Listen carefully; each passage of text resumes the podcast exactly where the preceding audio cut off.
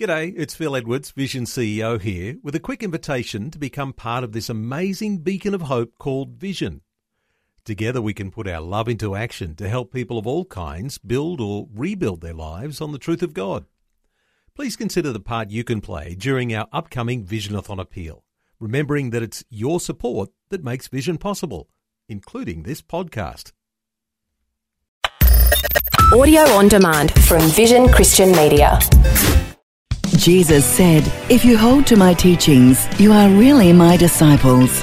Then you will know the truth, and the truth will set you free. Christian Schwarz, who authored the book Natural Church Development, together with his team conducted an extensive investigation into the matter of spiritual gifts. And uh, this took place in over 7,000 churches in approximately 50 different countries. Here's a couple of amazing statements that came out of that investigation. First of all, he said, Our research shows that there is no other isolated factor that has a stronger bearing on your effectiveness than living in accordance with your gifts. And then he went on to say, a survey conducted by our institute amongst 1,200 Christians yielded a shocking result. 80% of those surveyed had no idea what their spiritual gift might be. Only 20% indicated that they knew what their spiritual gifts were and used them. My question is do you know what your spiritual gift is and are you operating in that gift?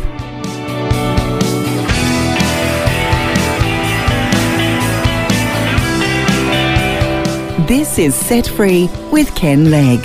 And I'm Phil Edwards, and we're looking this week at the subject of ministry gifts and some pretty staggering statistics that we've just heard there, Ken. No other isolated factor has a stronger bearing on your effectiveness than living in accordance with your gifts, he said. And 80% of those surveyed had no idea what their spiritual gifts might be. 80%. True. And remember that this was the result of a very extensive survey. And that's why, of course, Phil, we're dedicating this week to talking about ministry gifts and trying to help people to discover what their gift might be. Now, in Romans chapter 12, uh, verses 1 through to 8, Paul speaks about spiritual gifts.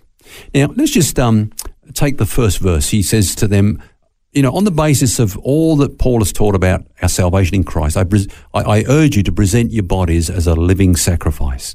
Let's just say, for example, um, a preacher comes to a church, he's been invited to speak, and he preaches on that text. He says, Now, if you want to present your bodies as a living sacrifice, I want to pray for you. Maybe you stand up and I'll pray for you. So mm-hmm. everybody stands up and he prays for them and they sit down and, well, that's it, you know. But, well, has anything really happened? Have they presented their bodies? I mean, what's, what's changed, you know? So the following week, another speaker comes along and he doesn't just preach on that first verse, he goes on to the next verse uh, which says that um, uh, you know that God wants us to, to discover what is a good and perfect will for our lives. So that's how you present your body as a living sacrifice by doing the will of God. So he says, now if you'd like to do the will of God, I want you to stand up and I'll pray for you. And, and so people stand up and he prays and they sit down and then they ask the question again, well, how do we do the will of God? You know, how do we mm. present our bodies to do the will of God?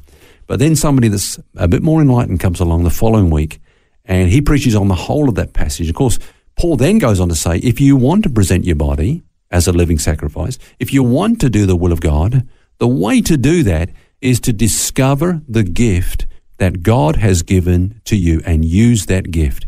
When you do that, you will be doing the will of God and you'll be able to present your body as a living sacrifice to God. And that's why Paul says, come to a sober estimate of what your gift is, mm. and then you can function in the will of God. I love the way that uh, Paul writes um, in uh, Romans, in the whole book of Romans. In fact, it's uh, it's a really great book.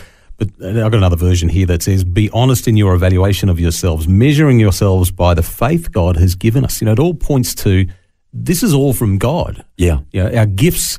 Um, and we've talked about things like administration or mercy yeah. or prophecy, prophecy or whatever it might be. But the gift of faith that God has given us. Yeah. And I mean, this is a really serious subject, probably more serious than, than people realize. It. I've, I've got to be honest here, Ken.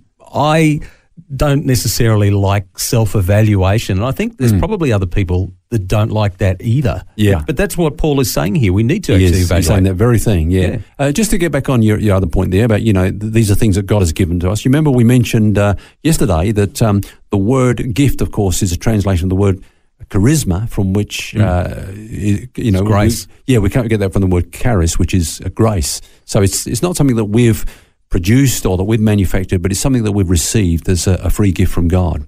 But yeah, you're right. I mean, um, uh, it is a se- serious subject, and uh, uh, and yet we did say earlier on this week that there's nothing more natural than discovering your spiritual gift. It's not a big deal. It's not a reward for the super spiros. Um, it's it's something that is so natural that you know we can't really miss it um, if we really want to discover what that will of God is for our lives. Mm, So once we've got to that point of self evaluation, we understand what the gifts are that we have, that God's given us. What do you do with it? Where, where do you go with that next? Okay, I, I believe that one of the things that um, uh, is operative here is that we receive a burden that's tied up with our spiritual gift. Let me explain that. I mean, come back to myself. I, I can only relate it to myself. Um, I'm a teacher, so I get burdened when I hear the word of God being taught out of context, when it's made to say something that it's not really saying. And so that's a burden. Now that burden goes with the gift. I mean that the gift can correct the burden, the, the problem the burden produces, which is wrong teaching, erroneous teaching, you know. Or, or let's take another example. Uh, we talked about, you know, the gift of mercy. Now, the gift of mercy is quite a broad gift, but it's basically a gift that's focused upon people that are suffering. So some people have a gift of ministering to those that are drug addicts, for example. Okay. And so their burden is for drug, drug addicts. They have a tremendous heaviness of heart for people that suffer because uh, of their addiction. And, and that is in accordance with their gift. So the two go together. So we do receive a burden that kind of lines up with that gift. Yeah, we often see that where people are just so passionate and, and aware of a particular issue in society or a group of people or an injustice that's going on or whatever it might be, and they're, they're advocating for that cause and frustrated because nobody else gets it, you know. Yeah. And and that's that's I'm so grateful that we have those people that God has given them tho- Yeah. those burdens uh, and things that they you know, advocate for. Yeah. Uh, Just on that last point, though, you made the definition between a gift and a ministry the other day. If I remember this rightly, you said the gift was the function and the ministry was the sphere in which that that function sort of operates. Yep. And I, I suppose that'd be a good example of that, where the gift is mercy, the ministry is to drug addicts. That's right. Yeah, and and, and you know on that whole area of uh, getting a burden. Okay, for, so so that you know somebody with a gift of mercy has a burden for drug addicts because that's their ministry. If they only had a burden, it would crush them. So the next thing is that they get a vision. They get a vision of what good their gift can do to to minister to relieve that suffering. Yeah. Um, you know, for example, to come back to myself again, uh, I said that my burden is for the Word of God that is taught correctly. And then I get a vision of how we can do that, you know, different ways of bringing out books and CDs and DVDs, programs like this and TV and so on. And the possibilities are endless, you know. And so you start to get a vision of where your gift can take you in terms of relieving that that need or, or meeting that burden uh, that, that you're feeling that's in accordance with your gift. Mm. I guess that ties into something we've talked about previously too about uh, giving your worries and everything else over to God because if you have a burden for something like this, you could very easily just become quite despondent about the whole thing. You know, if you, you know, the world's got so many drug addicts, what can I do? You know, Yeah. it seems like what I'm doing is of is of no use, but. You give those worries over to God, or how is He going to provide for this thing that He's placed in my heart? You know? Yeah, well, sometimes you, you, you may be the same, Phil. Uh, you, you know, you do observe people that are in ministries that they're not really called to, and it does crush them. They just can't take the weight and the need and the burden of it all, and, and they're crushed by it. Uh, and then they step out of that and they, they get into a ministry that they are gifted for, and the grace of God is upon them for that. Because, uh, as I say, if we just had a burden without a vision and without the empowering uh, that the grace gift brings to us, then we're not going to be able to cope or to function. But but we know that we're called because God enables us and empowers us to function, to go a long way towards meeting the need that that burden represents. Mm, and you just said something really important there that He empowers us, He enables us. He doesn't call us to do something that He doesn't give us the ability to do. That's right.